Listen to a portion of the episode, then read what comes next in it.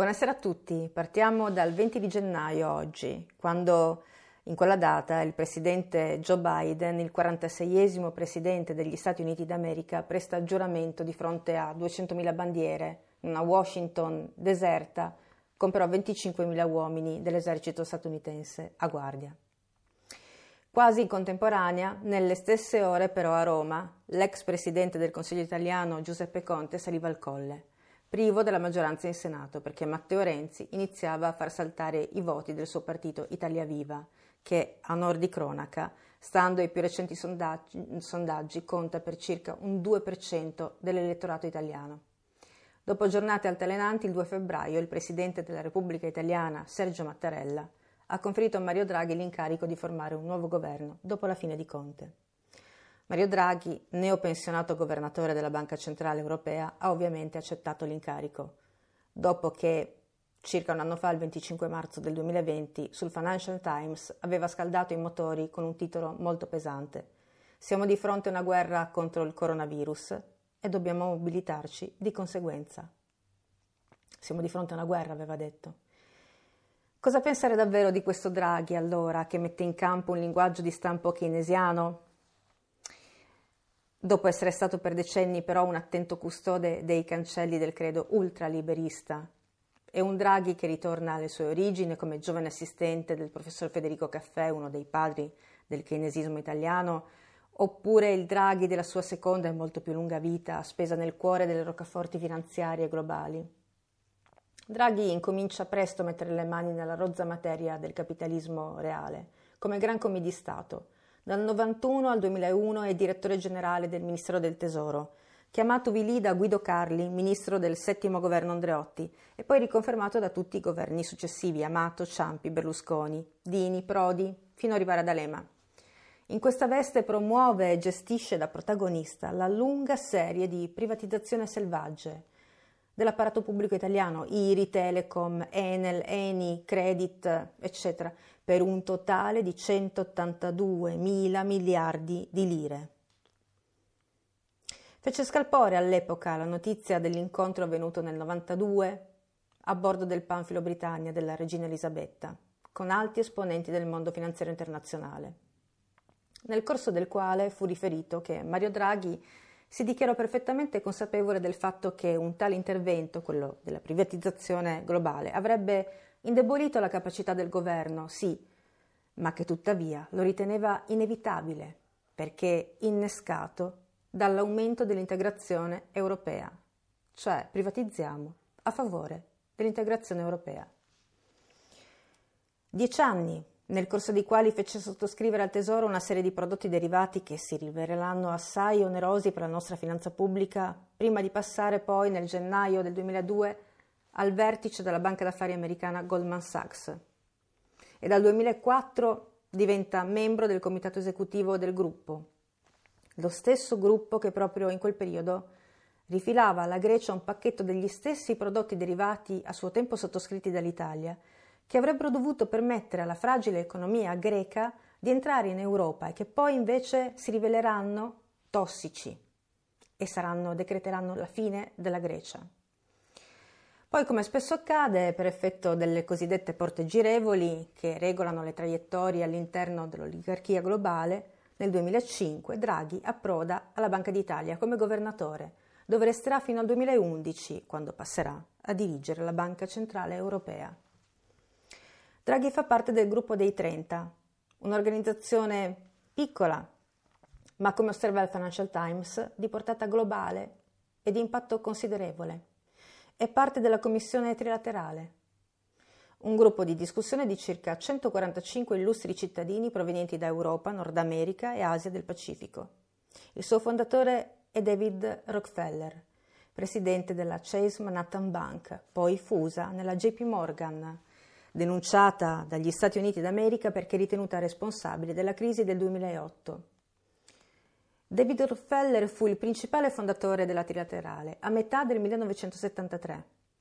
Brzezinski ha svolto un ruolo importante nella formazione della commissione, ne ha ricoperto il ruolo di primo direttore dal 73 al 76, poi presta servizio nell'amministrazione Carter e poi ritorna alla commissione nell'81 e ne fa parte del comitato esecutivo fino al 2009. Quali sono gli obiettivi della Commissione trilaterale? È molto semplice, basta ricercarli tra le FAC del sito web dell'organizzazione. C'è scritto testuale: la crescente interdipendenza è un fatto della vita del mondo contemporaneo.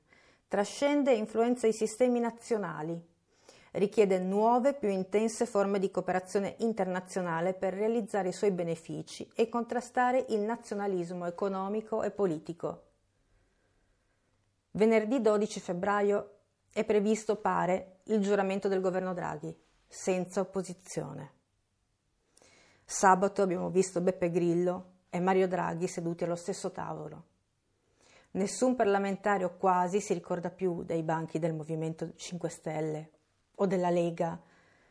Cosa dicessero in pubblico fino a qualche mese fa di Draghi. Non dico quello che pensassero in privato, ma cosa dicevano in pubblico. Ma d'altronde ci sono i mutui da pagare con i soldi degli italiani. Questo non è populismo, si chiama tradimento. Oppure credete ancora alle fiabe della democrazia, delle elezioni, delle trattative politiche, del bene del paese, fra un po', fra pochi giorni vedremo Salvini diventato all'improvviso europeista brindare con Zingaretti. Non c'è più nulla di cui stupirsi. La storia ci dice anche che la sovrastruttura, si potrebbe chiamare così, ha soverchiato la struttura e impedisce ai popoli di comprendere com'è fatta la nuova struttura. Questo è il problema. La cui principale produzione è immateriale ma potente perché si chiama inganno. La trilaterale, quando Draghi parlava sul Britannia, aveva già lanciato il segnale cruciale a tutti i padroni universali, segnale che le classi subalterne non potevano e non possono né leggere né capire perché erano e sono altrove, in un luogo della lotta delle classi che non esisteva e non esiste più. Il messaggio della trilaterale era ed è questo. Non è più il momento di cercare il consenso. Non è più il momento di indossare i guanti di velluto. Il destino è ora tracciato. Se ci sarà un rigurgito sociale, spetterà a noi guidarlo, con informazione corretta e non più menzognera. Altro non potremo fare. E buonasera a tutti e buona visione.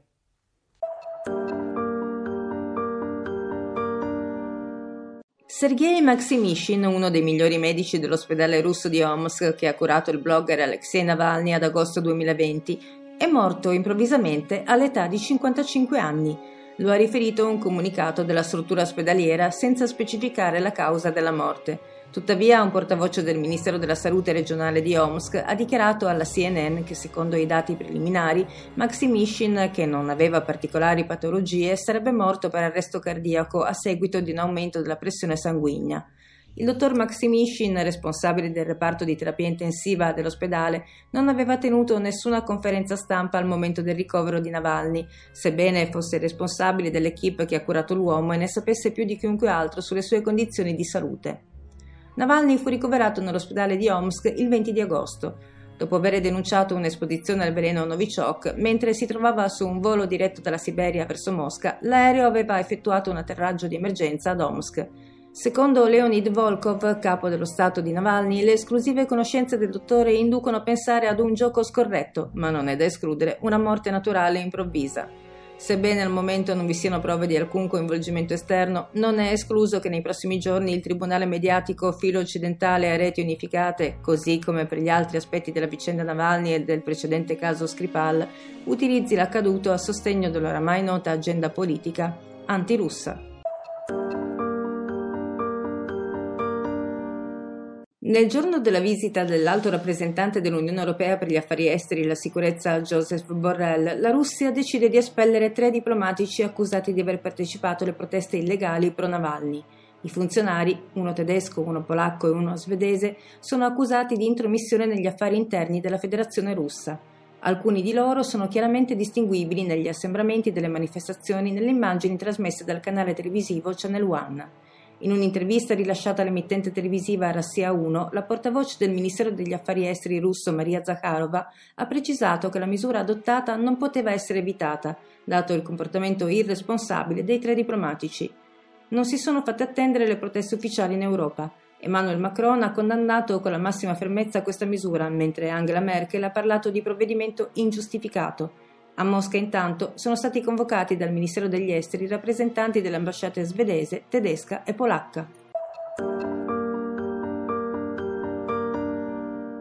L'Italia nel 2020 ha avuto circa 30.000 morti in più rispetto a quelli attribuiti a Covid-19 e a quelli attesi per le altre patologie. A lanciare l'allarme in un'intervista ad ADN Cronos Salute è Filippo Anelli, presidente della Federazione Nazionale dell'Ordine dei Medici, che definisce il report diramato dall'Istat come molto preoccupante. L'analisi è focalizzata su due famiglie di patologie, quelle tumorali e quelle cardiovascolari. L'ondata di casi Covid che ha travolto gli ospedali ha inevitabilmente registrato ritardi nella prevenzione, nella diagnosi, nella presa in carico e nei trattamenti di questi mesi.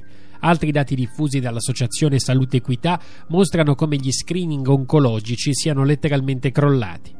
Molti oncologi, prosegue il dottor Anelli, riferiscono che rispetto agli anni passati, al momento della prima diagnosi si verificano molti più casi di tumori in stati già avanzati. Anche i casi di infarto che giungono in pronto soccorso in fase acuta sono in aumento per il fatto che le persone, a causa delle ovvie difficoltà ed incertezze, arrivano in ospedale con un certo ritardo.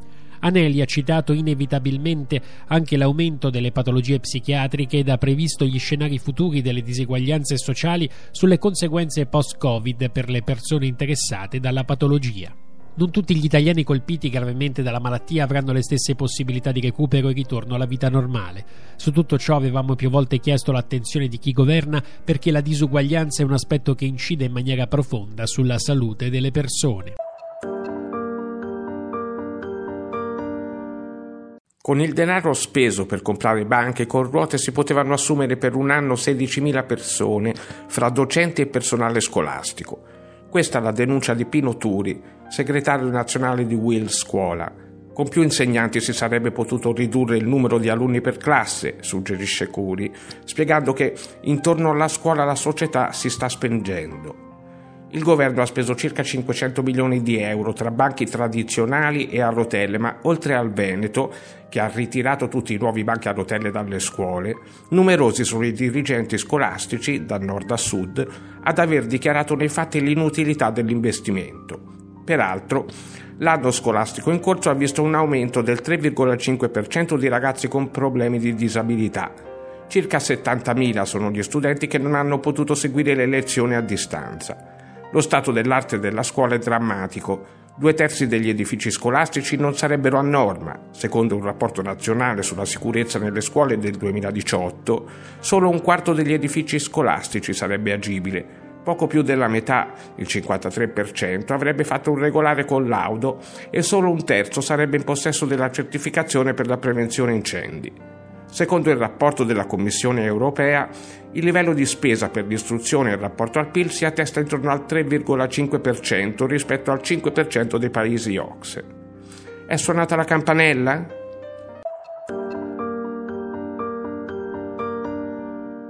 Il Canada ha deciso di seguire la linea dura già adottata in Nuova Zelanda nella lotta contro il Covid-19. Il primo ministro Justin Trudeau ha recentemente annunciato che per entrare nel paese non sarà più sufficiente presentarsi in aeroporto con un test negativo effettuato 72 ore prima del volo. All'arrivo i passeggeri dovranno infatti sottoporsi a un altro tampone e saranno obbligati ad aspettare il risultato di questa seconda prova in un'apposita struttura designata dal governo. La permanenza in questa struttura durerà due o tre giorni e saranno gli gli stessi viaggiatori a doverla pagare di tasca propria, così come il test PCR. Ciò significa che per entrare in Canada saranno necessari almeno 1300 euro. Dopo aver sostenuto queste spese iniziali, tutto dipenderà dall'esito del tampone.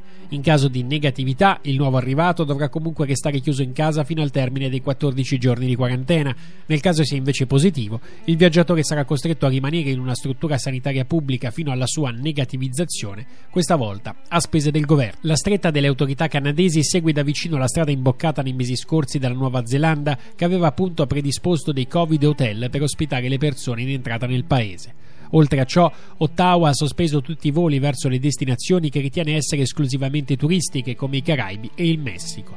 Molti aeroporti canadesi sono stati chiusi, solo quattro sono oggi autorizzati ad operare i voli ancora permessi dal governo di Trudeau. Web TV divenuta strumento di un nuovo popolo, un nuovo popolo che cresce, che si prepara con consapevolezza ad altre sfide che ci stanno per travolgere, come se non bastassero quelle attuali.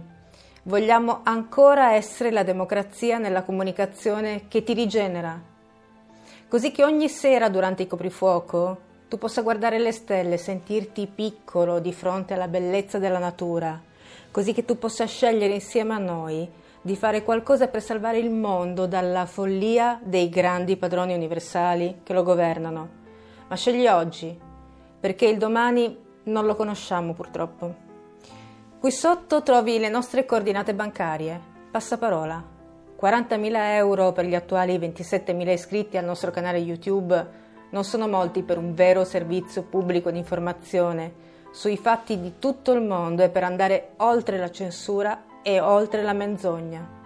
Ti aspettiamo. Insieme cambiamo il mondo. Il Parlamento autonomo della regione spagnola della Galizia sta approvando in questi giorni una riforma sanitaria già definita dai critici come legge Auschwitz. L'iniziativa renderà obbligatorio sia il vaccino che il tampone.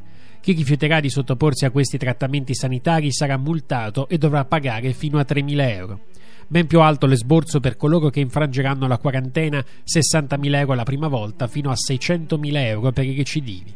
La nuova legge consentirà al governo galiziano di imporre anche isolamenti forzati in ospedali o strutture predisposte, di limitare la mobilità in determinate fasce orarie, di impedire il consumo di bevande alcoliche e di multare chi non indossi la mascherina.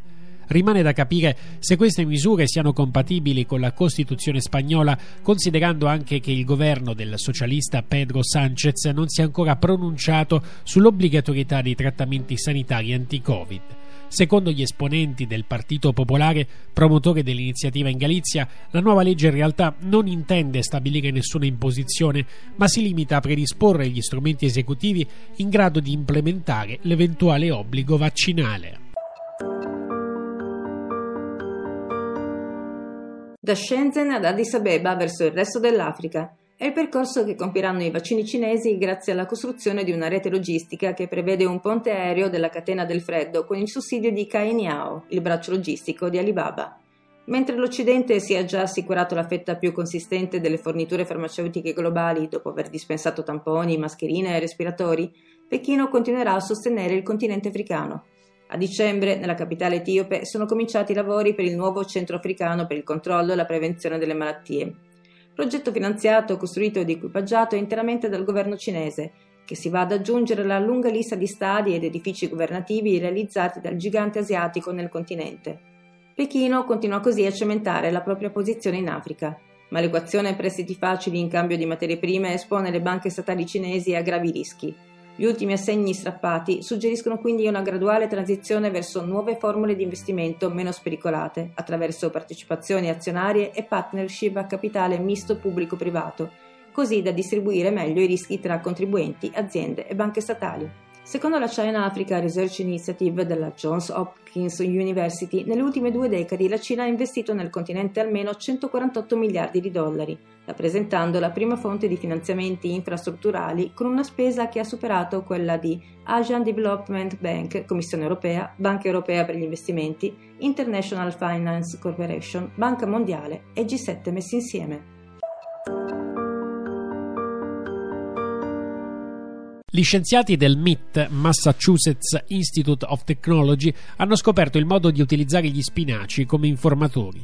Attraverso la nanotecnologia, questi vegetali sono infatti in grado di individuare materiali esplosivi o di misurare dati relativi all'inquinamento atmosferico. Ma non si tratta solo di raccogliere queste informazioni, gli spinaci sono anche in grado di distribuire questi dati attraverso la tecnologia wireless. Gli scienziati del MIT sostengono di essere riusciti a dimostrare come sia possibile superare la barriera di comunicazione tra mondo vegetale e mondo umano. Le piante sono molto sensibili all'ambiente, hanno spiegato i responsabili della prestigiosa università americana. I vegetali sanno che ci sarà una siccità molto prima di noi e sono in grado di rilevare piccoli cambiamenti nella proprietà del suolo. Modificando la loro fotosintesi grazie all'uso di nanoparticelle, possiamo sfruttare questo enorme potenziale e accedere così a grandi quantità di informazioni. Sarà comunque il futuro a dirci se gli spinaci bionici riusciranno effettivamente a salvarci dallo smog.